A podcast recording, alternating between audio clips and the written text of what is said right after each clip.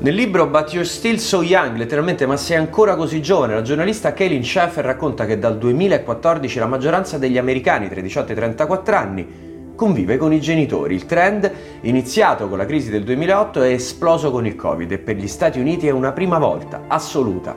Perché però, si chiede alla Schaeffer, i millennial hanno così tanta paura di tornare a vivere con i propri genitori? Viste le crisi, i problemi e le difficoltà che stiamo vivendo, ragiona la giornalista, qualsiasi passo indietro fatto negli ultimi anni è più che giustificabile.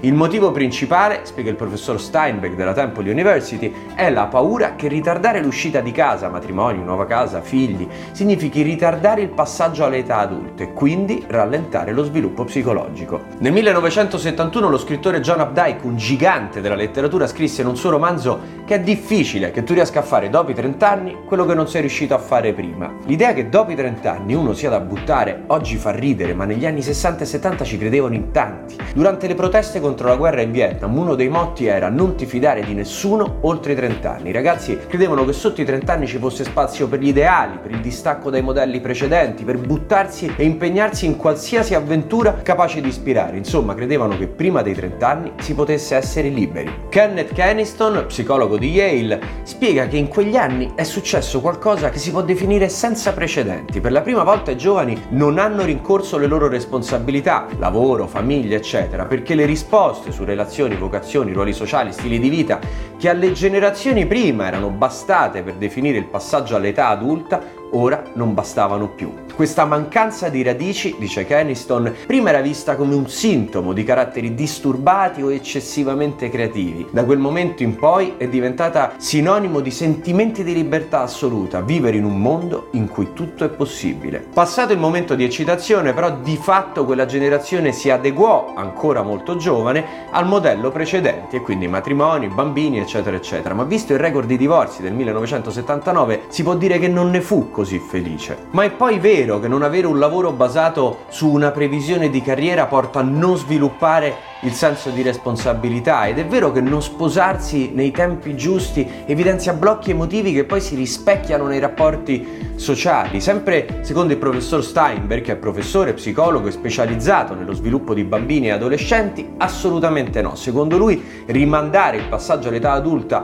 non danneggia lo sviluppo psicologico, anzi, secondo Steinberg non stabilizzarsi ruoli e relazioni a lungo termine può portare a un periodo più lungo di crescita e ottimizzazione del cervello. Nuove esperienze infatti creano nuovi percorsi neuronali, nuove connessioni formate da comportamenti ripetuti che nel tempo aiutano a trasformarci in quello che siamo. La scienza ci dice che durante l'adolescenza il cervello cambia costantemente, il fenomeno si chiama plasticità. Ogni nuova esperienza stimola il nostro cervello e ci aiuta a sviluppare abitudini, talenti, risposte emotive. È così che capiamo di essere capaci di fare più di quanto credessimo possibile o che questo mondo si può anche vivere in modi diversi. Però stimolazione e plasticità crescendo rallentano e una volta adulti i nostri circuiti sono in gran parte impostati, si possono regolare ma non rifare da zero. Allo stesso tempo, più il cervello rimane impegnato con esperienze nuove e complicate, sostiene Steinberg, più continua a svilupparsi. Quindi maggiore è il tempo che il tuo cervello passi in modalità non statica, più è probabile che tu scopra nuovi desideri, talenti, passioni e quindi che continui ad evolverti e crescere. Ora, questo video non vuole essere un inno a Peter Pan, tutt'altro, vuole essere più che altro un incoraggiamento a tutti quelli che sono in ritardo su qualcosa, soprattutto in un periodo come quello che stiamo vivendo, che per tanti ha significato mettere in pausa o peggio un anno e più della propria vita, vuole essere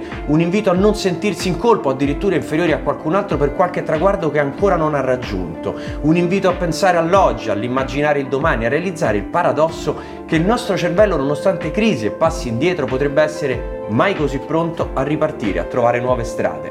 Perché oggi tanto il buonsenso che la scienza ci dicono che essere in ritardo non è una condanna e che l'importante di raggiungere un traguardo, più che nel quando, sta nel come.